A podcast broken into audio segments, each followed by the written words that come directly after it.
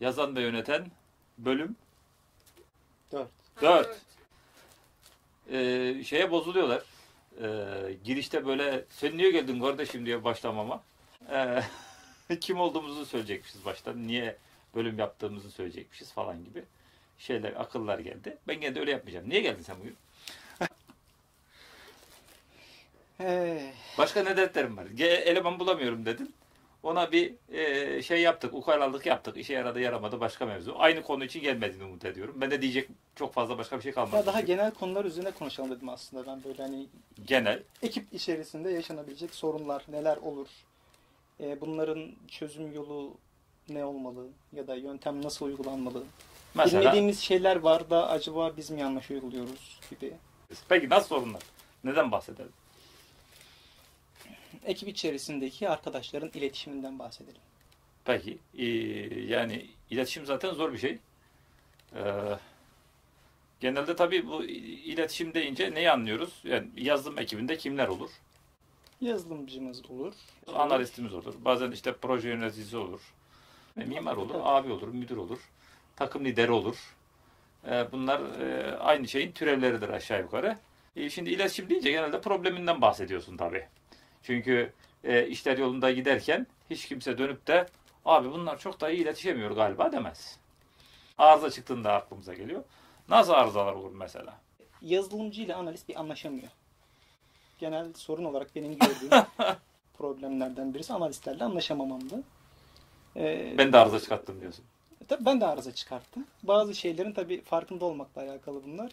Ee, Şimdi başka bir yerden görüyorsun tabii. Evet. Şu anda daha farklı değerlendirebiliyorum konuyu. Dışarıdan bakınca değişik görünüyor. Evet. işe analist alırken iki tane ana soru başlığımız var. Ee, şimdi bir tanesi iş birimiyle ilişkileri nasıl götürürsün, nasıl anlaşırsın. Öbür majör konuda bu yazılımcıyla nasıl anlaşırsın meselesi. Yani ikisiyle de iyi iletişim kurabilmesini bekliyoruz aslında bir analistin. Yani çünkü iş biriminden işin detaylarını öğrenecek, do- dokümante edecek, bir şey yapacak falan filan. Ee, Yazılımcıya da yani işi anlatacak, işte yazacak, verecek, onun sorularına cevap verecek falan. Bir de işte ters gittiği zamanki iletişim var. En büyük arıza esas oradan ortaya çıkar. Ee, onları soruyoruz. Yani nasıl iletişiyorsun mesela? Ben çok sorduğum bir şey yani bu yazılımcı dediğin ne menen bir şeydir falan diye sorarım şeye. Yani e, analistin e, iki tarafında e, ruh halini diyelim anlayabilmesi gerekiyor. Yani normal şartlarda şeyi bekleriz e, yazılımcının da e, böyle arızalı bir insan olmamasını. O çok mümkün mü bilmiyorum ki. Yazılımcı olup da Ya işte ya yazılımcı hani yazılımcının e, yönetici olmasını zorlaştıran şeylerden bahsederken hani yazılımcı zaten makineyle insanla anlaştıktan daha iyi anlaştığı için yazılımcı oluyor diyoruz ya. Aynı durum burada da etkili olmaya devam ediyor. Yani adam gene makineyle daha iyi anlaştığı için adam oturup kod yazıyor falan. Ondan sonra ya adam oradaki netliğe, kesinliğe falan bir alışık aslında. Şimdi e, geri kalan şeyler hayattaki tam öyle değil. Muğlaklık var, risk var, şu var, bu var. E, ve işte diğer insanlarla iletişim kurmak daha zor bir şey. E, dolayısıyla ister istemez bu iş böyle hani bilgisayarla iletiştiği için bu mesleğe girmiş değil. Hani ben insanlarla iletişeceğim deyip giren analiste doğru biraz yıkılıyor o ilişki tarafı. Ee, ama onu iyi becerebilmek için ya adamdan gördüğün davranışın bir sebebini anlaman lazım. Şimdi e, mesela ben şey, şeyi soruyorum iş görüşmelerinde. Bu arada olay analiste iş görüşmesinde ne sorulura falan doğru da gitti ama gitsin. Ee, ya çünkü onu beklediğim için onu soruyorum. Diyorum ki abi işte yazılımcıyı mesela şey diyorum kıl etmek istesek gidip adama ne deriz? En, en sık gelen ve doğru cevaplarından bir tanesi şey. Git de ki abi bunun burası olmamış. Çat diye bunu söyle. Ne olur bunu söylersen? kavga çıkar. Kavga çıkar. Doğru söylüyorsun ama. Ama yazılımcı için öyle değil yani. Kendi çocuğuymuş gibi görüyor yazdığı Ha, kodu. yani şimdi sahiplenmek bir şey, çocuğun gibi görmek başka bir şey. Da- Kucağındaki bebeğe laf ediyorsun. Bir de şu var yani adam 20 madde iş vermişsin herife. Şu yapılacak, bu yapılacak, bu yapılacak, bu yapılacak. Herif 19'unu yapmış. 19'u çalışıyor. Sen gelip 20.sine laf söylüyorsun. Bu olmamış diye. Herif o anda böyle ulan yaptık ya işte 19'unu bunları görmüyorum buna mı kaldı diye bir tıttırıyor. Ee, dolayısıyla ona öyle söylenmeyecek. Mesela işini bilen analiste sorduğun zaman nasıl anlatırsın? Peki tamam bu yanlış okey. Hani gidip böyle long diye bunu söylemeyeceksin. E peki nasıl söyleyeceksin? Nasıl söyleyeceksin? nasıl Bu olmamış. Hayır, hayır yapmayın öyle. Yani e, ya şimdi herkes yaptığı işte bir takdir edilmek istiyor. Ve adam yazılımcı sürekli bir savaş halinde makineyle. Yani e, o dediği, onların dediği işin orada olması ve herkesin kullanılabile, kullanabileceği hale gelmesi falan filan gibi. Şekli doğru olacak, fonksiyonu doğru olacak, sonucu doğru olacak falan gibi. E, o adama gidip şunu söylemek istiyorsun. Abi bak şu olmuş, şu olmuş çok güzel. Maşallah tututu, eline sağlık. Seni çok seviyoruz. Böyle çalışmanın devam etmesi istiyoruz. Ya bak şurada küçük bir şey vardı. Şunu da bir halledersek abi çok güzel olacak. E şart mı onu yapmamız? Şimdi yapmasak olmuyor mu? Yani genel olarak olmuyor evet. Yani olay da iyiydi.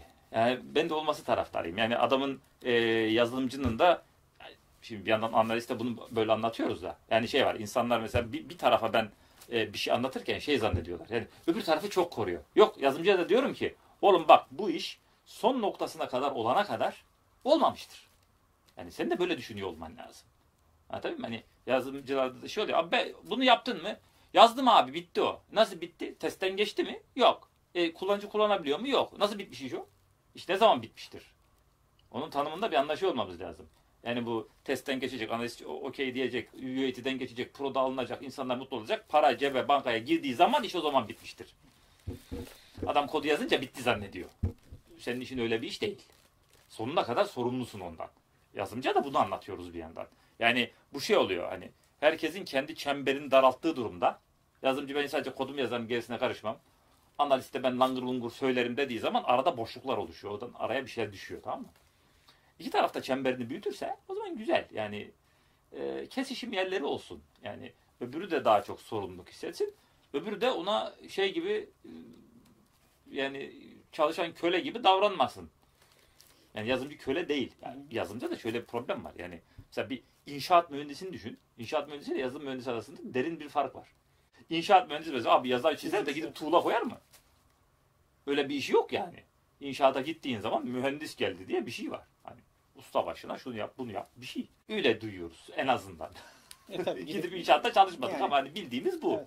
Ama yani şeyde öyle bir şey var mı? Amele mi çağırıyorsun sokaktan? Kamyonla hadi yazın şu kodları diyor. Yok adam mühendis bir fiil oturup kod yazıyor. tuğlaları örüyor işte. Tuğlaları eliyle örüyor. Yani adam karşındaki şey değil ki öyle. Bir de kalifiye bir iş yapıyor. Yani dü- düşünerek ne yaparak benliğini işin ortasına koyarak o o olgunluğa ulaşmak kolay bir şey değil. Yani ki adamın full konsantrasyonunu istiyorsun. Bütün hani işi sahiplen şey yap, bütün benliğini vererek çalış. Bittikten sonra da gavurun çocuğu muamelesi yap. Hani Ama kötü deyince de evet olmamış diye bu olgunluğu bekliyoruz. Bu olgunluğu oluşturmak öyle hani 35 yaşından sonra falan oluyor.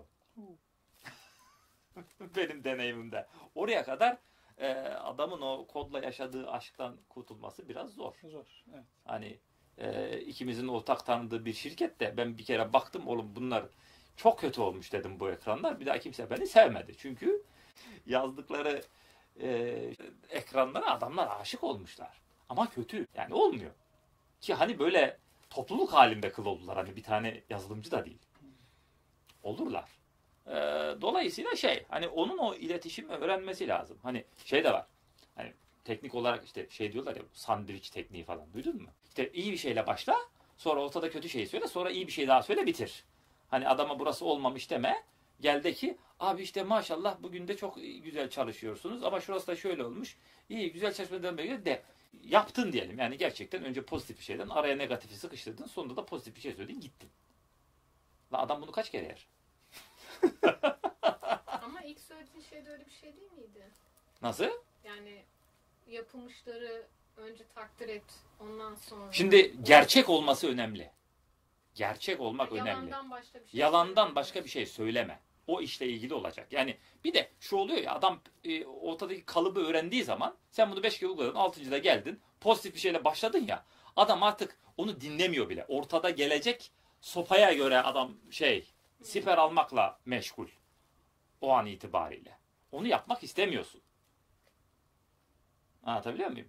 Ee, gerçek olman gerekiyor. Yani adamın gerçekten düzgün yaptığı ya bir düşünmek gerekiyor. Ya insan olarak şöyle bir yönümüz de var. O analistlerde olması da normal. Biz probleme odaklanırız. Hani şöyle bir şey yok ya mesela başın ağrırken abi bacağım ağrımıyor ne güzel diye bir şey yok ki. İnsan problem odaklıdır. Ee, problem çözme odaklı insanları da istiyoruz ama probleme odaklanırken olaydaki pozitif tarafları e, göz ardı etmek insan iletişimi negatif etkileyen bir şey. Çünkü karşı taraf öyle algılamıyor. Yani herkes e, yani karşındakileri yaptıklarıyla kendini niyetinle değerlendirirsin diye bir şey var ya. E, o tam öyle gitmiyor işte o zaman ilişkiler güzel. Yani iletişimde iki tarafın da öğrenmesini bekliyoruz. Ana, analistlere verdiğim şeylerden bir tanesi şu taktiklerden bir tanesi. Diyorum ki mesela arada bir yazılımcının yanına hiçbir problem yokken git. Git, muhabbet et ve yok ol. Hiçbir şey bildirme. Çünkü öbür türlü ne oluyor biliyor musun? Yani nasıl bir teknik uygulasan uygula. İste, istediğin kadar şey yap o da. Yani eninde sonunda şeyin analist yerinden kalktı yanına geliyor ya. Bela geliyor modundasın sen. Hani kalkanları çıkartın. Bunu istemiyorsan yani hep problemle gelme. Bela olma. Arada bir muhabbet et git. İnsan olarak ilişki kur. Biraz gerçek olmak lazım. Yüzde yüz çözüm mü? Değil. Başka ne de arıza çıkar? Şimdi o son bir tane maddeyi de yaptı diyelim mesela yazılımcı. 20'de 20 okey. Tamam. Test yaptık. Ama birkaç tane böyle öngöremediğimiz şeyler çıktı. Ve bir daha bir şey, bir geliştirme yapmamız gerekiyor. O 20 maddenin üzerinden geçip belki bir ekstra 5 madde ya da o mevcut maddelerden bir ikisinin revizesi falan gerekiyor. Aha. Bu durumda mesela işte yazılımcının direnci fazla oluyor. Çünkü Doğru. yap- yaptık verdik işte o kadar konuşmuştuk biz bunu da niye bir daha bunlar çıktı? Niye bunlar baştan konuşulmadı? Çünkü bilmiyorduk. yani şimdi bu işin tabii iki tarafı olması lazım. Yani şimdi e, genel olarak bakış olarak şey yapıyoruz tamam hani projelere başlarken e, yazılımcıdan da mesela süre istiyorsun. Onun da süreyi güncellemesine kızıyorsun ya mesela. Adam diyor ki ben bunu 15 günde yaparım. Mesela adam 15 günün 7. günde gel, gelip de sana abi 15 gün dedim ama bu iş 20 olacak dediğinde senin de bozulmaman lazım. Hani baştan öngöremediğim ama bu işi yaparken öğrendiğim bir şey var. Baştan şöyle zannettik abi ama bu böyle olmuyormuş. Dolayısıyla 3 günlük 5 günlük daha iş çıktı. Bunu söylediği zaman dünya yıkılmış, etinden et koparılmış gibi davranmıyor olman lazım. Şimdi öbür tarafında da şu var. Yani e, adam baştan bir şey konuşmuş ama yani insanların şey yok ki iş biriminin çoğunda yok o. Hani böyle e, istediğim ürünü böyle kafamda hayal olarak canlandırıyorum. Onu çok net görüyorum ve sana mükemmelen tarif ediyorum. Böyle adamlara tasarım dehası diyoruz. Yani o mesela işte şey Steve Jobs falan öyle bir adam. Adam ürünü hayal ediyor. O hayal ettiği ürün gerçekleşene kadar çalışıyor. Tamam? O zaman öyle bir şey oluyorsun. E, bunu şimdi yani ulan böyle bir yeteneği olan da sana gelip bu işi mi yaptıracak Allah aşkına? Yani başka bir iş yapıyordur o. Yani adam bir şeye ihtiyacı var. Bu işi görecek bir şey istiyor. Ee, yani normal piyasanın çalışan insanlarından bir tanesi. Adam projenin ortasına gelip bir şeyler görmeye başlayınca o adamın düşünmesine yardımcı oluyor. Yani ürünü alıp ortaya koyduğun zaman adam onu görüyor. Onun da düşüncesi aç- açılıyor. Yani bu işte zaten e, bütün bu agile bilmem ne tantanasının özünde yatan şeylerden bir tanesi bu ya. Hani onu bağıra bağıra e, şöyle anlatıyorum. Yani müşteri ne istediğini bilmez. Tamam. Bu ilk cümle. ikinci cümle daha önemli. Müşterinin ne istediğini bilmemeye hakkı vardır. Yazımcı bunu bir sindirecek. Kusura bakmasın yani. Her türlü değişime Ya işte değişimi kucaklamak ya aslında Agile. Yani Agile çalışmayı e, şey olarak yani yaz, herkes kendi hoşuna giden tarafından tutuyor ya. Yani yazım bir şey. Yaşasın detaylı plan yerine kişisel interaction'la yapacakmışız. Çok güzel. Artık plan yapmamıza gerek kalmadı. Yapacaksın plan. Sakin ol. E, Plan yapacaksın, güncelleyeceksin. En önemli şey bu değil ama. Hani daha doğrusu yapılmış plana yapışıp devam etmeye çalışmak değil en önemli şey. En önemli şey ihtiyacın hallolması. Adamın işi görülecek ki adam sana para verecek. Bu kadar basit aslında. Hani bunu bütün esnaf bilir. O bunu birbirinden o kadar kopartmaya çalıştığı zaman olmuyor. Baştan böyle konuşmamıştık. E, konuşmamıştık şimdi bunu istiyorum. Değişecek. E, ta- taksiye bindim tamam mı? Dedim ki gideceğiz bebeğe. Yarı yoldayken baktım ya hava bozuldu. Şartlar değişti. Boş ver etilere çek. Ne diyecek? Bebek demiştik ben seni bebeğe götüreceğim. Oldu mu? Ben param vereceğim şimdi bu taksiciye. yani yazılımcının da hani esas işinin müşteriyi memnun etmek olduğunu bir anlaması lazım. Yani gelen işi yapınca bitecek. Bu değil. Müşteri memnun olunca bitecek. Müşteriye giden yolda arada analistten geçiyor. Onun bir kere mutlu olması lazım o durumda. E tabi yani müşteri bir nevi analist senin baktığın taraftan müşterinin istediğini e, bir akış haline getiren, netleştiren, detaylarını ortaya çıkartan ama adam. Ha yani analist sana 5 tane yeni maddeyle gelmiş. Senin buna seviniyor olman lazım. Hani bir şey yaptın 20 madde. Üstüne 5 tane daha şey geldi. Bu ne anlama geliyor biliyor musun? Beğendiler. Beğenmediği şeyin üzerine kim niye değişiklik istesin? Olmuş yani. Aferin demek bu. Bunu öyle algılamak lazım. Her zaman beklenen aslında tamam bu 20'si bitti. 5 tane yeni şey eklemeliyiz. Hani olanları değiştirmeyelim artık. Sabit kalsın. Onlar çünkü yapıldı. Ben o kadar kafa yordum. O kadar emek harcadım. Silmeyelim. Ee, Yine az önceki konuya dönüyor aslında. Ben yaptım bunu sahiplendim. Evet. Ee, ya işte ürün senin değil ya. Aslında. Hani maaş alıyorsun ya. Ha, Bu, bu- bunları da bir yerine iyi koymak lazım biliyor musun? Hani o, o- onu yaptık ettik falan. Evet o sana deneyim olarak bir şey kazandırır. Deneyim senin. Ben bunu yapmış oldum. Kabul. Ee, şey e, CV'ne yazarsın. Hani hem gerçeği hem algısı açısından sana bir şey kazandıracak. Ondan bir tane daha yaparsan daha kolay. Mesela bunların hepsi senin olan tarafları. Bunu senden kimse alamıyor. Ama ürünün kendisi senin değil ki ya. Parasını aldın ya. Sattın ya sen onu. Aslında sen işini satıyorsun. E sattın. E şimdi bir daha aynısından istiyoruz. Oğlum sana ne ya? Profesyonellik öyle bir şey. Yani e, o profesyonelliğe e, erişmek gerek. Adama bunu anlatmak gerekiyor. Tamam? Hani ben e, danışmanlık için diyorum ya sık sık kuruyorum o cümleyi. Yani parasını verdikten sonra ister kullanır ister atarsın. Hani e, sor, anlatayım. E, yani danışmanlıkta ben de şey bozulayım mı? Bana sordular anlattım yapmıyorlar. Ona bozulacak olsam zamanların %80'ini bozularak geç, geçiriyor olmam lazım. Biz fazla duygusal yaklaşıyoruz konulara. Ya duygusal oğlum. Du- du- duygu kötü bir şey değil ya. Ben duygusuz olmana gerek yok ki. Profesyonelleşemiyoruz Ha, anlamında söylüyorum aslında. profesyonelleşemiyoruz. Yani duygusallık kötü bir şey değil. Yani e, duygusallık şunu yani şöyle şöyle düşün tamam mı? Hani e, duygular birbirinden ayırmak lazım. Yani kızgınlık da bir duygu. Onu istemiyoruz mesela. Ama mesela empati de bir duygu. Onu istiyoruz mesela. Hani karşı tarafın açısından bak falan. Yani orada işi hangisi görecekse hani tamamen hiç duygu koymayalım. Robot gibi olalım. Öyle bir şey yok ki. İşte şeyde robotluk yaptığı zaman felaket oluyor. Analiste gelip bu olmamış deyince bu tam robot. Evet olmamış. Evet ben de bir şey yapmıyorum git. bu değil yani. Yani onları şey yapalım ama en nihayetinde bu yani duygular biraz da şeyle bağlı, bağlıdır ya. Hani ne olması gerektiği. Hani bir şey olması gerektiği gibi olmadığında, bir tehdit algıladığında falan hani ya kızarsın ya bozulursun ya bir şey olur olması gerekeni düzeltmek lazım önce. Hani neyle karşılaştırıyorsun da beğenmiyorsun? Kafanda öyle bir şey var ya neye kızarsın?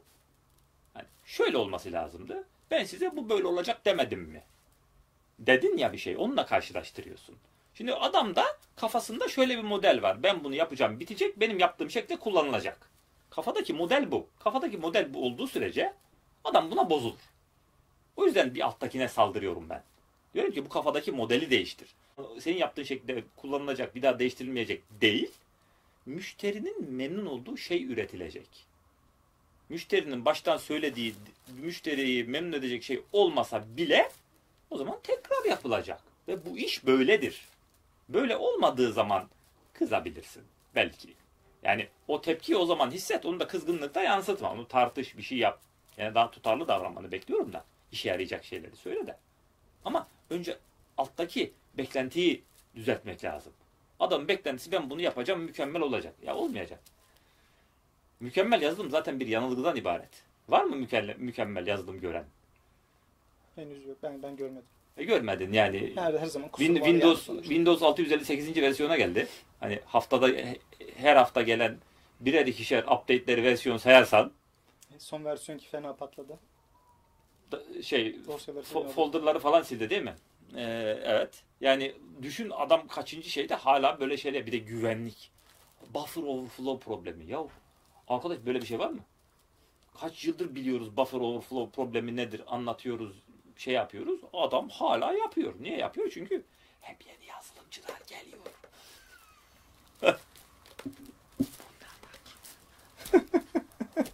Ondan sonra işte gene güvenlik problemi. E ne yapacaksın yani? Ya insanlar yaşlanıyor öyle bir şey var. Hani öğreniyor. Hani adamın performansı çalışacağı yıl belli. O yüzden o kültürü aktarıyor olmamız lazım birbirine. Onu aktaramadığımızdan oluyor. Bunu da anlatmıyoruz çok. Sana hiç anlatan oldu mu? Bak profesyonellik şöyle bir şeydir. Müşteri memnun olduğu sürece sen istediğin kodu yaz. Yani ne istersen yap. Adam memnun olmadığı sürece hiçbir kıymeti yok. Yok ben de çok sahiplendim kodlarımı. Evet. Çok da kızdım. Hani Evet. koduma laf ediliyor diye. Yaptığım bir şey laf ediliyor diye. Aslında laf işe yani yanlış giden bir şeylerin düzgün olması için de ama İşe yaradı mı? yaramadı tabii ki. Yaramadı. Çünkü bana da bunu söyleyen kimse çıkmadı. E işte onu diyorum. Yani bu, bu kültürü bir verip anlatamıyoruz. Ondan sonra e, tabii yani ya onunla bir ilişkin var tabii bir e, yani bir şey yoktan var ediyorsun ya yazılımda. Hani çoğu mesela yazılımcıya sorduğun zaman da abi niye yapıyorsun bu zıkkımı diye. Çünkü hani normal şartlarda yapılası bir iş? Bence çok değil yani. Çünkü başa beladır, zordur, pahalıdır, belalıdır. Ee, niye yapıyorsun diye sorunca hani çok adamdan duyduğum, benim de hissettiğim şey o. Hani sabah olmayan şey akşam var. Onu yarattın. O yarattığın şeyin beğenilmemesi insana bir dokunuyor. Ya bunu bir aşması lazım. Onun bir şey yok. Yani yaratacaksın, salacaksın dünyaya. Hadi bu çocuk da böyle oldu. İnşallah bir dahaki sefere daha iyi yaparız yani. Bir daha aynı hatayı yapmayalım diye belki. E, Ama işte şey var. Hani sen mükemmel de yapsan müşteri beğenmiyorsa Evet. hani onun esas ölçüsünün senin beğenmen değil. Müşterinin işini görmesi olduğu olgunluğuna erişmek lazım. Yani iki tane e, birbiriyle çelişen hedefimiz de var ya. e, hani bir adam hem iş için heyecan duysun, bilmem ne olsun falan filan istiyoruz. Motive olsun, kendiliğinden atlasın, zıplasın, saldırsın. Ondan sonra da e, kodun işimize yaramadı deyince de aldırmasın. Ne yani kodumu çöpe mi atacaksınız? Atacağız. atacağız atacağız. Çok güzel atacağız. Canavar gibi atacağız. Yani işte. Maaşımı aldığımda çok mutlu olamıyorum işte o zaman. Öyle bir kıvama geliyor yani. Yani kullansın herkes bunu kullansın. Ya şimdi- Ben yaptım en iyisini yaptım. Tabii. E, işte be- be- benden de ilgili şey oluyor. Abi sen işte zaman zaman muhtelif işlerle ilgili konuşuyor. Şöyle bir iş yapalım. Bana şey söyle. Bu iş seni heyecanlandırıyor. Hayır. Niye heyecanlandırmıyor? Ya hiçbir şey heyecanlandırmıyor. Heyecan ne? Ben olaya rasyonel bakmaya çalışıyorum ve bu konuda yıllar sonunda bayağı başarılı hale geldim. Anlatabiliyor muyum? Yani bu, bu ne işe yarayacak? Bunun sonucunu kim kullanacak? İşini görecek mi? Para kazanacak mı? Bir sürekli olur mu? Falan filan gibi bakıyorum ben olaya. Yani kod yazmak mı? Evet. Gerektiği zaman yapılacaktır. Teşekkürler. Ne? Ondan sonra herif şey diye bak. Adam bu işe motive değil. Yok oğlum bu işe motive değil değil. Heyecan duymuyor. Hani yapmak ister miyim? Ha, feasible'sa yapmak isterim. Hani attığımız taş ürküttüğümüz kurbağaya değecekse yapmak isterim. Aslında bir yöneticiden esas mesela beklediğin şey de bu. Adamın olaya rasyonel bakması. Bunu çok yapmak istiyoruz. Çok parlak şeyler var içinde. AI var, IoT var, makinalı tüfek var. Biz yapacağız bunu. Yapacağız. Kimin işine yarayacak? Hiç. Niye yapıyorsun o zaman? Heyecan. E heyecan da oğlum burası senin heyecan yapmıyor. Luna Park'a mı geldin? Yazılım şirketine mi geldin? Ne iş yapıyorsun sen? Ee, bir, bir noktada uyanmaları lazım. Tabii şey e, işte gençlere bunu bir anlatmak gerekiyor kızmadan önce. Bir hizaya gir oğlum bu saçma sapan şey müşteri istiyorsa tabii ki yapacaksın falan. Tam kesmeyebilir. Ee, kesecek kadar bir şey yapacaksın. Peki yaptık ettik bitirdik. Peki Yani 25 madde falan hani 25 değil de 50-100 madde. 50 neyse. 100 madde hepsini yaptık. Hepsini yaptık bitirdik. Şimdi hayata geçmesi gerekiyor ya bunun. Evet. Orada bir süreç var. Hayata geçirme işte production'a alma. Evet. Orada yaşanan işte bir stres seviyesinin yükselme durumu oluyor. İşte hatasız geçmek, problemleri minimumda tutabilmek ya da problem varsa en çabuk şekilde çözebilmek. Bunu yaparken de işte bu takım birbiriyle yine çatışıyor. Şimdi stres seviyesini herhangi bir yerde şey kulağını kıvırmaya başladığın zaman yani şimdi gereksiz stres zaten yaratma. hani ben bu işe stres ekleyeyim mi biraz? Ekleme. Ee, yani bir miktar ya işin öneminin kavranması e, falan filan kadar okey fine.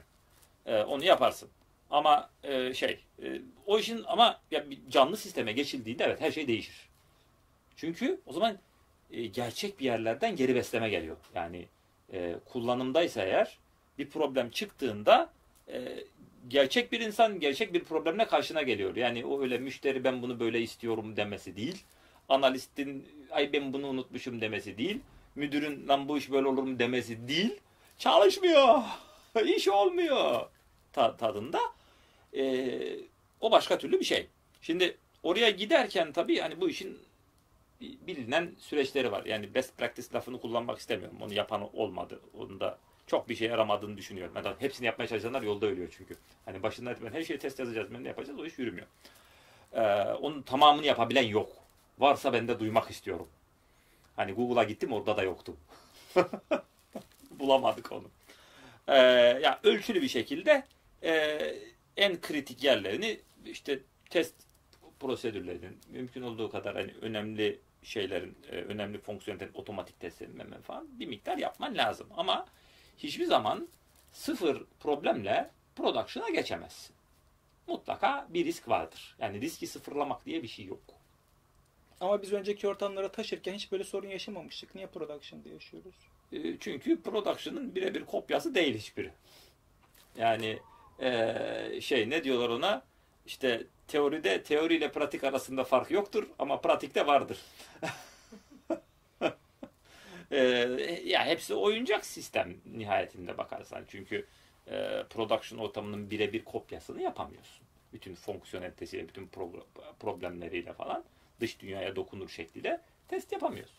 Çünkü dış dünyaya dokunmak demek zaten production ortamında olmak demek. Dolayısıyla hepsi kum havuzunda. E kum havuzundan denize çıkınca farklı oluyor. Evet olur. Ve oradaki riskler de şu. e, yani o ya genelde mesela e, development yapan ekiple e, bunu production'a alan ve support'unu yapan ekibin aynı ekip olmasını istemezsin. İdeal dünyada. Her zaman olmayabilir. Eğer işte küçük bir yazılım ekibiysen ister istemez bu iş aynı adamların içinde başlayacak ve bitecek. Ee, ama mesela şeyde e, bunu iyi planlamak ve programlamak da önemli. Yani mesela şey yapacaksın ya, yani production'a alacaksın. Oradan çıkacak muhtemel problemlere karşı zaten zamanını, şeyini bir rezerve edip ayarlamış olman lazım. Yani kim kalacak? Yani akşam mesela kullanılan bir şeyse birinin akşamda bulunması lazım. Ee, gündüz bir şeyse izliyor olman lazım hemen arkasından. Orada da hani e, belli bir tecrübe gerekiyor. Yani panik yarattığında problemi çözmek daha uzun sürüyor. Bir problem çıktı. Geldi bildirildi. Senin buna cevabın ne olacak? Mümkün olduğu kadar hızlı problemi angaje edilecek ama kafa mümkün olduğu kadar sakin üzerinde çalışılacak. Bu kültürü aşılamak gerekiyor. Arkadaşlar sakin olun. Çünkü sakin davranırken problemlerin daha hızlı çözüldüğünü bayağı biliyoruz. Panik halde onu yapayım, bunu yapayım. Panik halde problemi daha kötü hale getirir şeyler yaparsın. Yani e, internette yazılan hikayeleri falan da okursan genellikle bir e, sistemin şey e, hata ya düşmesi durumunda işte mesela reboot edelim, bilmem ne yapalım falan bunlar daha kötü yerlere götürür. Sakin, problemi anla, çözümünü yap. Ama ve kaydını tut. Kayıt tutmak önemli. Bir kesinti oluştuğunda kesinti niye oluştu diye nasıl yaparsınız bunu kızgınlığına götürmemek gerekiyor işi. Bu oldu. E, ölçeceğin şeyin abi siz bunu ciddiye aldınız mı? Ne kadar zamanda müdahale ettiniz? Doğru yerlere başvurdunuz mu?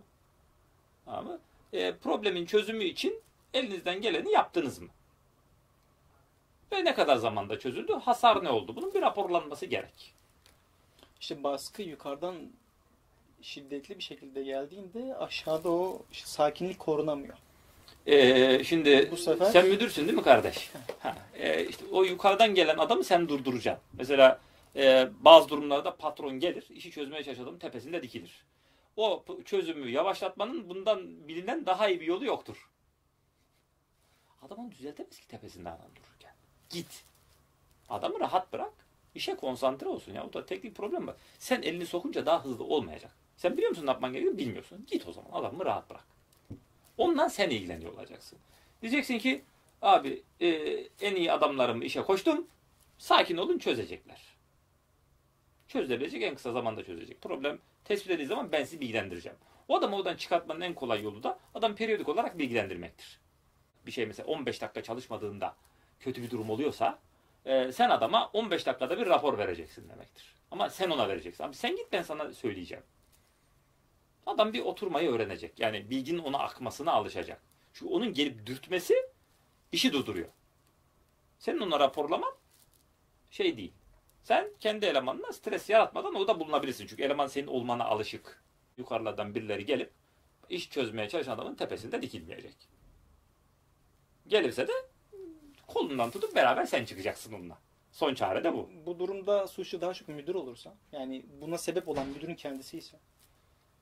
Sen iş mi yapıyorsun? Yani acaba ben yapıyor olsam nasıl olur? Suç kabul etmiyorum ama ya işte zaten tam olarak bu sebepten yönetici işe bulaşmaz. Anlatabiliyor muyum?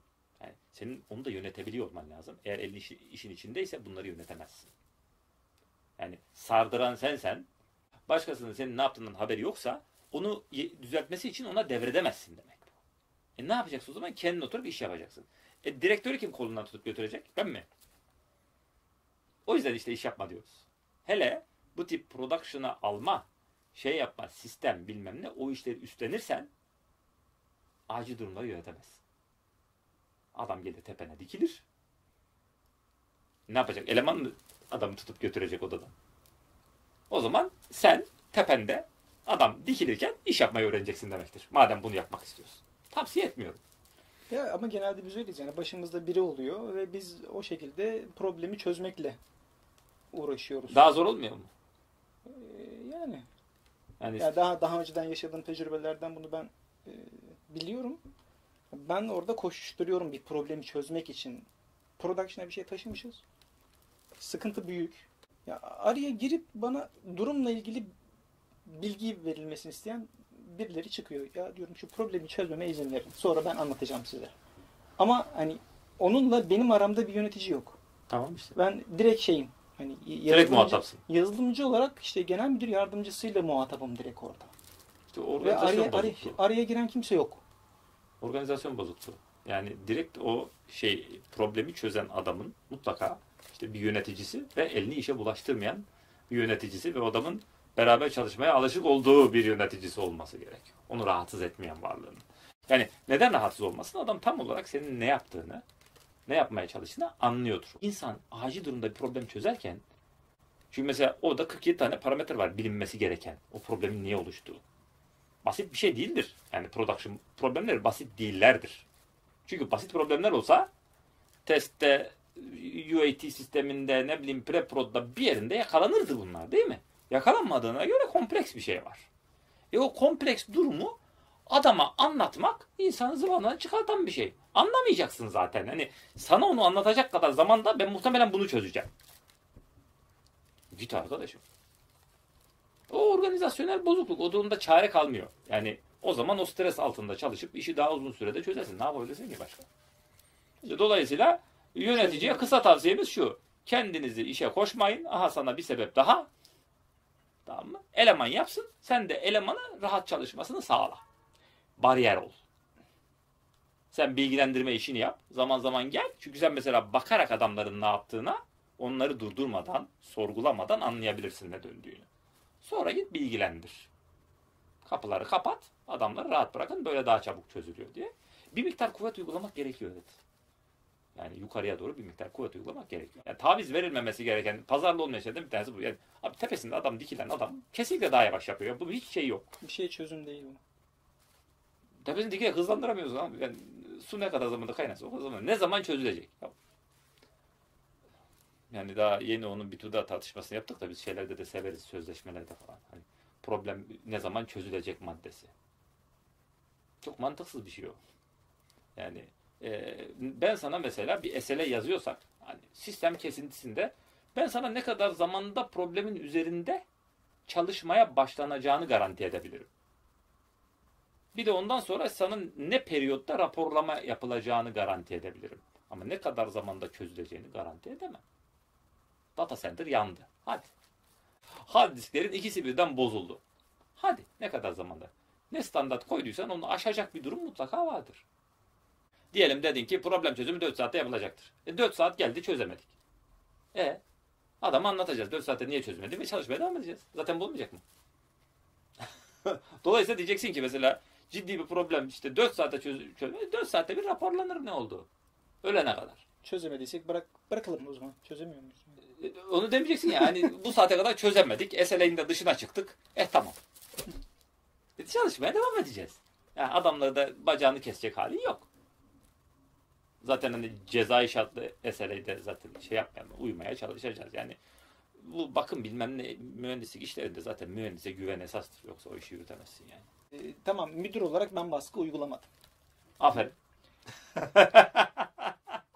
Ama bizde bir şey var ya, bir hiyerarşi var. Bir otoriteye karşı kendini sürekli sorumlu ve işte baskı altında hissetme durumu da olduğu He. için e, bir şey söylemesen ya da düzgün hitapla da söylemeye çalışsan karşı tarafta o şekilde yankı buluyor mu bu?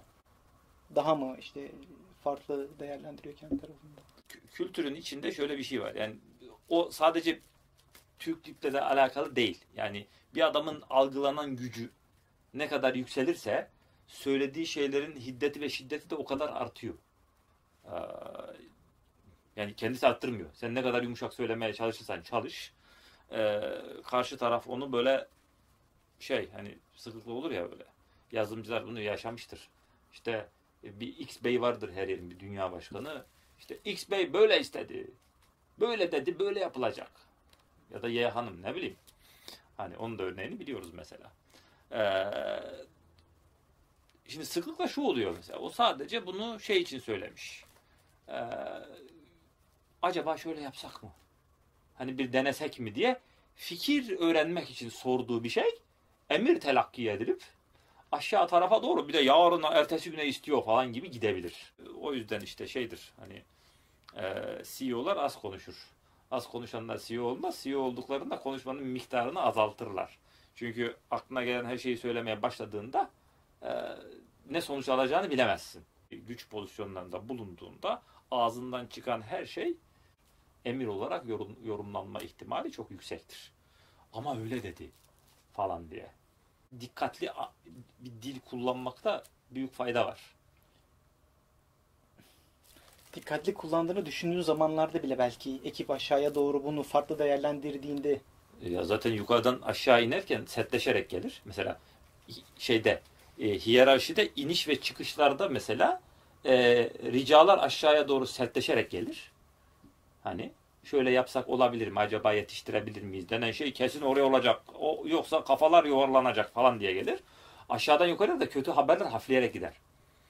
Hani mesela eleman sana diyor ki abi bu iş diyor hani 3 haftaya hiçbir şekilde yetişmez. Hani gene Ardıç'ın lafını kullanacağım. Şöyle saate bakıp şimdiden sonra eve hiç gitmesek gene yetişmez diyor sana. Sen yukarıya diyorsun ki abi bunun yetişmeme riski var diye iletiyorsun. O bir yukarıya diyor ki abi yetişir herhalde ama yani ben size haber veririm. Öbürü diyor ki abi kesin yetişiyor sen merak etme. Ee, Genel müdür çok rahat. Yetişiyor diye haber geldi ona. Ne oldu? Hani hiç gitmese yetişmiyordu. Oraya doğru hafifleyerek aşağı doğru büyüyerek gelir. Ee, şimdi sen o dili öyle kullansan bile hani o bende giderek mesela saçın beyazı şu, şu anda saçta yok ama e, mesela şeyde benim yaş ilerlediği şey oldu falan hani ben öyle insanlara hani otoriteyle bilmem neyle zorla zaten pozisyon olarak da öyle bir pozisyonum yok. Danışmanım ben. Ben dinlemek opsiyonel. Bu şartlarda bile hani insanların bana karşı daha çekingen yaklaştıkları yıllar içinde gayet değişen bir şey yani. 10 yılda da bayağı değişti. Ee, sen ne kadar öyle e, yumuşak davrandığını, hani ricacı anlatmaya çalışıyor dil kullandığını zannetsen de aldığın sonuçlar tam öyle olmayabilir. Orada e, bir şey diyeceksin de. E, takımın içerisinde yani bir kişiden de olmasa belki diğerleri bunu çok ciddiye alıp ya da farklı değerlendirip ona göre reaksiyon göstermeye başlarsa aslında. E, işte onu diyorum. Onu E, nasıl? Orada Hayır. işte esas öncelikleri ortaya koymak lazım. Yani e, şeyleri bir şeyin şiddetini ayarlamak zor ama önce sonra anlaşılıyor mesela. Hani değerleri ortaya koymak daha kıymetli bir şey. Yani e, adam mesela işte e, sen bir şey dedin adam bunu emir olarak ama nereye kadar? Hani e, mesela bir projenin kapsamını söylerken şey var ya bunları bunları yapacağız ama şunları yapmayacağız dediğinde limitleri daha iyi belirliyorsun. Çünkü hani ya da yol tarifi verirken diyorsun ki abi yürü yürü yürü ama işte cevahiri görürsen fazla gittin geri dön. Adam fazla hata yapmasını engelleyen bir şeydir o. Yani eksi bir şey yapmak. Mesela bir, bir adama da abi sen, sen şunu bir dene ama hani ama e, işte 3 saatten fazla uğraştırıyorsa, uğraştırıyorsa bırak. Ya da yani e, arkadaşlar yani hatasız geçmeye çalışacağız ama yani kendinizi de helak etmeyin. Bundan sonra da yapacağımız işler var. Ertesi güne kadar sarkıyorsa şeyi geri alıp devam edebiliriz. Production'a geçişi. Yani mesela son geçen ay mıydı geçiş yaptığımız? Bir aydan fazla mı oldu. Bir buçuk iki ay oldu. Hani mesela aktif olarak bir iş yaptık. Ben geçici süre lead aldım elime yani. O şeyi ben yaptırıyordum. Hani gözüm şeydeydi hani akşam. Saatte. Anlatabiliyor muyum? Hani geçiş ağlar. Yani olmayacak gibi ise bırakalım. Geri dönelim. Sonraya bırakalım. Canımızı çıkartmayalım. Dolayısıyla yani canımızı ne kadar çıkartacağız? Bunun önemi nereye kadar? Hani bunun yüzünden birbirimize dalalım mı? Hani bilmem kimi uyandırmaya geliyorsa onu da yapalım mı yapmayalım mı? Ee, bu iş ne kadar kıymetli bugün geçiliyor olması e, kendimizi helak ne kadar edeceğiz? Kıymet ne kadar? Öncelikler. Alt üstü anlatmak daha kolay. O zaman çünkü kendi değerlerini ortaya koymuş oluyorsun. Limit demek bir şeyin şiddeti yani 6 ile 7 arasındaki farkı anlatamazsın. Anlatabiliyor muyum? Zorlayın da 6'ya kadar. 6 kaçsam? Zorlayın ama yani sağlığınızı bozacak kadar değil. Mesela ben fazla mesai yapıyorsak hiç taraftar değilim. Ama tut ki yapıyoruz. Ben de şey limiti var. Abi ertesi günü harcıyor muyuz şu anda? Ertesi günü harcıyorsak eve gidelim. Genelde de harcıyorsun zaten. Ölçü vermeye çalışıyorsun ya. Hani saat akşam ondan sonra kalıyorsan zaten ertesi günü yemeye başladın. Kesinlikle başladın. O Hani kesin. fiziksel limit olarak başladın.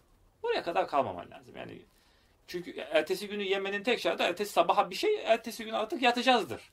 Yemeyelim o zaman onu. İşte değerleri anlatıyor olmak. Geçtiğimizde şey olması bundan ne kadar değerli?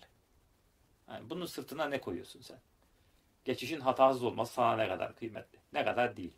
Elemanların ne kadar kıymetli? Ne kadar değil? Nereye kadar? E, bunları anlatmak daha e, şey sonuç verir. Öncelik sonralık. Yoksa şiddet şiddet ayarlamak zor. Zaten hani üst yönetimden de ben genel olarak onu e, bekliyorum. Hani, abi e- en öncelikli işimiz ne? En öncelikli işimiz şu dedikten sonra e, diğer işlerin e, artık şey insanlar ona göre pozisyon alabilirler. Ama bunu söylerken de dikkatli olacak. E, ekibin içindeki o birbirine olan şiddeti yani aslında kimse şiddet uygulamıyor kendi tarafından baktığında ama Ya o za- zaten fiziksel olarak birbirlerinin ağzına burnuna vurmadıklarını varsayıyorum. Hani o olduğunda o başka bir O başka bir şey. kategoriye giriyor. Ee, evet şiddeti yani e, onu nasıl yönetmek kendi aralarında aslında onun nasıl farkında olmalarını sağlamak lazım. en önemli de şeydir. Yani iş yerinde en sık görülen yani işte her iki insan arasındaki alışverişte kendin, karşındaki ve bağlam dediğin işte self other context diyorlar. Yani bu üçü de işin içinde olması lazım. Bunlardan birini kaçırdığında e, yani insanın doğal hayatında bir işe yarayan ama iş yerinde hiçbir şeye yaramayan davranışlardan birine giriyorsun. Mesela en sık rastlanan şey hatta e, kurum, toplum kültürü haline gelebilen şeylerden bir tanesi suçlama kültürü. Aa sen yaptın. Onun yüzünden oldu. Senin Ama sen bana böyle oldu. söylemiştin. Sen bana böyle de. Ya o şey tepkisi hani e, ben varım, ben önemliyim. İş de önemli. O bizim bağlamımız çünkü şirket bağlamıyla burada oturuyoruz hepimiz. Sen hiçbir şeysin ama. Senin yüzünden oluyor. Sen bana yamuk yaptın. Sen beceremiyorsun. Allah senin belanı versin falan diye. E, bu mesela şey değil. Çünkü ya, o adam orada var olmaya devam edecek.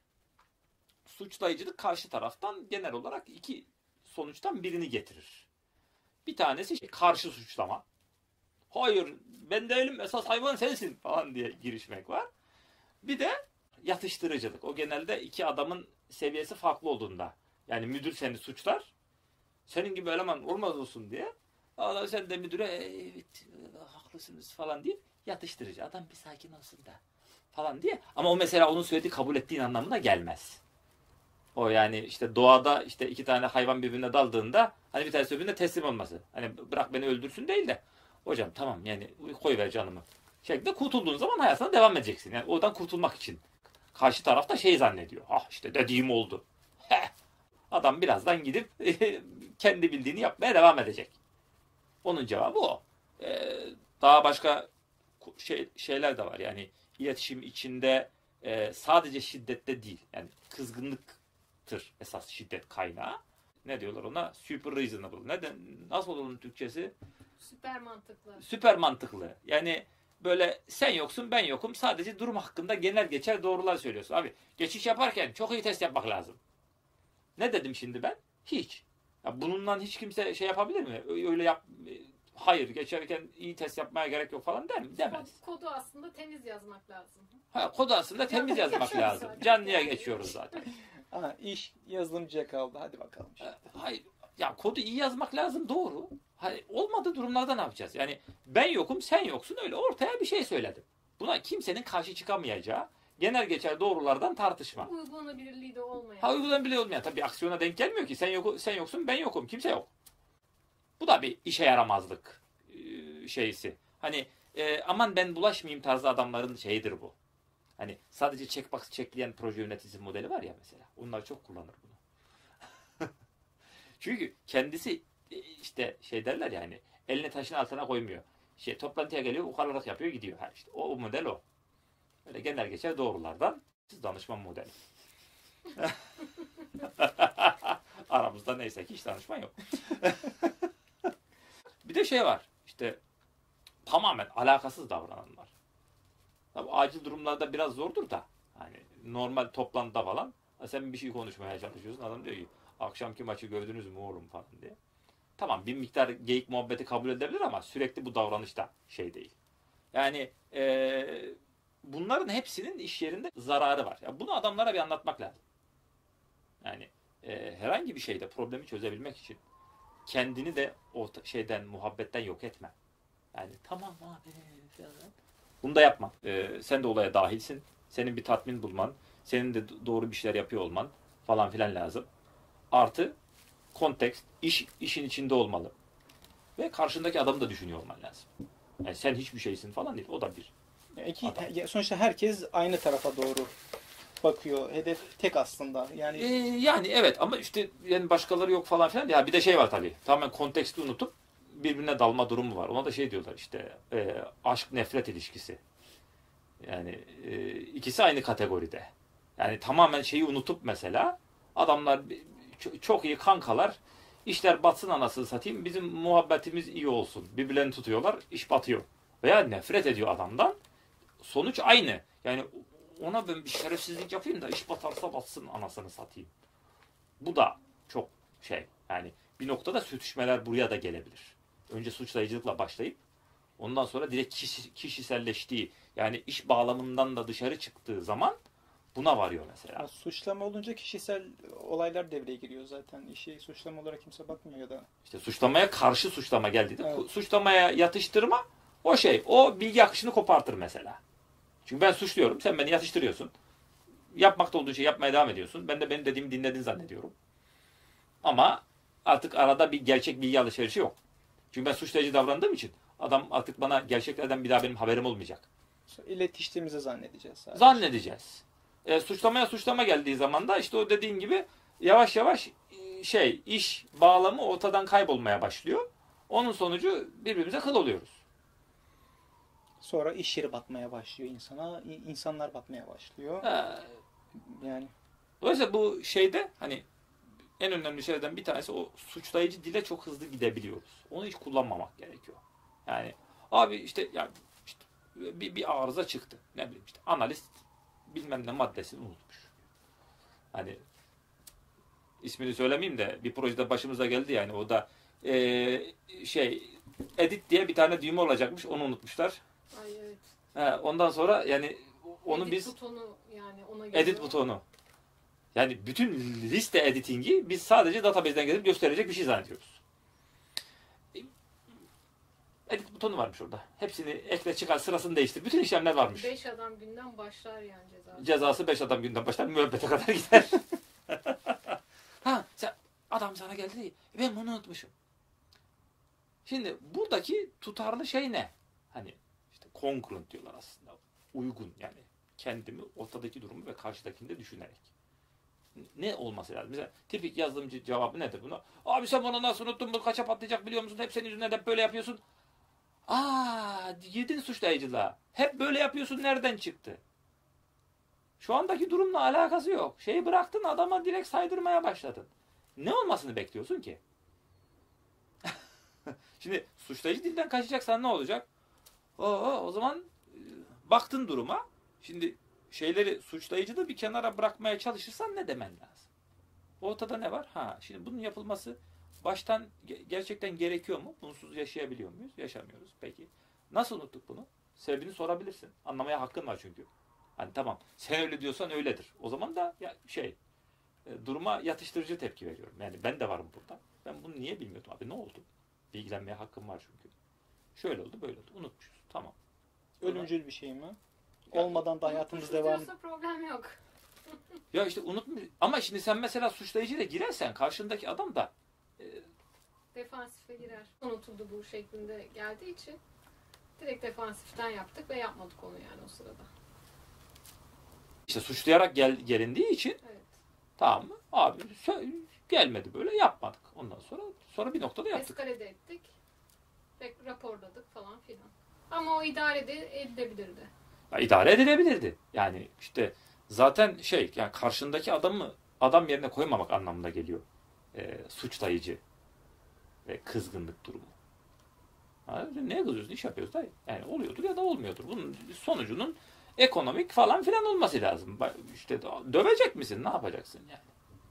Tutarlı bir cevap verdiğin zaman ha ne oldu? Bu oldu. Peki abi ne yapalım o zaman? Bunu yapacağız. Peki ne zaman yapalım? Bak pozitif bir şeye gidiyorum. Çözüm. Çözüm. Ne yapmayı Ya bundan sonra ne yapacağız? Hani suçlu aramak da değil mesele. Ama nasıl olduğunu anlamakla mesela suçlu aramanın arasındaki farkı bulmak gerekiyor. Anlamak lazım. Yani e, bunun nasıl olduğunu sorguladığımda kim yaptı bunu? Hangi Allah belasını veresi herifin marifeti bu falan gibi değil. E, nasıl oldu ve böyle hataları gelecekte tekrarlamamak için ne yapabiliriz? Onu da hatayı yapanlara soracağım ya. En iyi o biliyordur çünkü. Başına nasıl geldiğini. Çünkü öbür türlü sen adamlara öyle bir tepki verdiğinde adam bir dahaki sefere bu hatayı nasıl örteceğini düşünecek. Nasıl yapmayacağını değil. Ee, ve e, o da mesela şey oluyor psikolojik olarak. Ee, ben bu hatayı nasıl yaparım diye o da kendini suçlamaya başlıyor. O hayırlı bir durum değil. Kendini analiz etmeni de engelliyor. Adama sen sorduğun zaman bunun bir daha olmaması için ne yaparız diye o zaman kendini dürüstlük içinde inceleyip e, bir çözüm üretme şansı var. Abi bir dahaki sefere bunu böyle yapalım, şunu da şöyle yapalım. Sen sen sen deyince olmuyor ki. Karşıda arıyoruz aslında suç. Ya işte dengeli olmak lazım. Hep, kendi, kendinde hep aramak da şey değil. Yani şöyle bir şey. Hep sende ya da bende değildir. Sıklıkla ortadaki sistematikte de problemler vardır. Hani e, eğer mesela iş akışlarında bir eğrilik varsa hani nasıl geliyor, kim yapıyor, kim bakıyor e, olayın bir dengesi olması lazım. O yoksa zaten çok düzgün bir şey yapamazsın. Onu da düzeltmek gerekebilir. Yani sıklıkla iş yapış şekliyle ilgili bir düzeltme yapılır zaten. Hani insanlar da bir şey öğrenir beraberinde. Ha bir şey düzenlersin. Ha, bunun bir daha olmaması için hani mesela baktın geçiş yaptın şu şu şu patladı. E niye patladı abi? Ya işte geçişte bilmem ne makinesinin bilmem nesi şöyle olmuş. Peki bunun bir daha olmaması için ne yapacağız? Ha ona bir kontrol koyalım. E, işte geçişteki checkliste bunu da ekleyelim. Ya da bir checklistimiz olsun eğer yoksa. Olmayan çok yer var. Ben hazırlamayı severim mesela. Geçiş yapacağım zaman bunu kontrol edeceğiz, bunu kontrol edeceğiz, bunu kontrol edeceğiz. Bir liste. En kötü tahtaya yazarsın. Bir şey yapmasın. Hani onu takip eden. Takip ediyor olman lazım. Unutursun çünkü o harada güvenin içinde. E, Böyle mekanizma düzeltmek esas çözümlerden biri olmalı. Yoksa insanlara indirgediğin zaman suçu mekanizmayı düzeltmiyorsun ki. Bir şey kazanmıyor. Birbirine suç atar, hayatına devam edersin. Evet. bizim production'a yakın zamanda başımıza geldi benzer bir şey de işte bir büyük bir geçiş yapmamız gerekiyor. Development ortamında yaptık. Kendi makinelerimize de yaptık. Hiç sorun olmadı. Gayet hızlı Hı hı. bir geçiş oldu. Production ortamında işte .NET Framework'ün son versiyonu eklememiz gerekiyor. Kurulumu yaptık. Makineyi restart etmem lazım kendime dedi. Restart edemedi. Kaldı. öyle. Gitti ve gelmedi. Yani gidemedi de. Uzaktan makineye de erişemiyoruz. Kaldı. Öyle kaldı. Yani kendime Ha, restart- network'ü kapattı. Erişilmez hale geldi ve erişebiliyoruz. Hani ekranı görüyoruz. Ha. Desktop erişimimiz var. Makine orada ben restart olacağım diyor ama bekliyor. 2 saat falan bekledi öyle. Gitti makine hani erişemiyoruz makineye.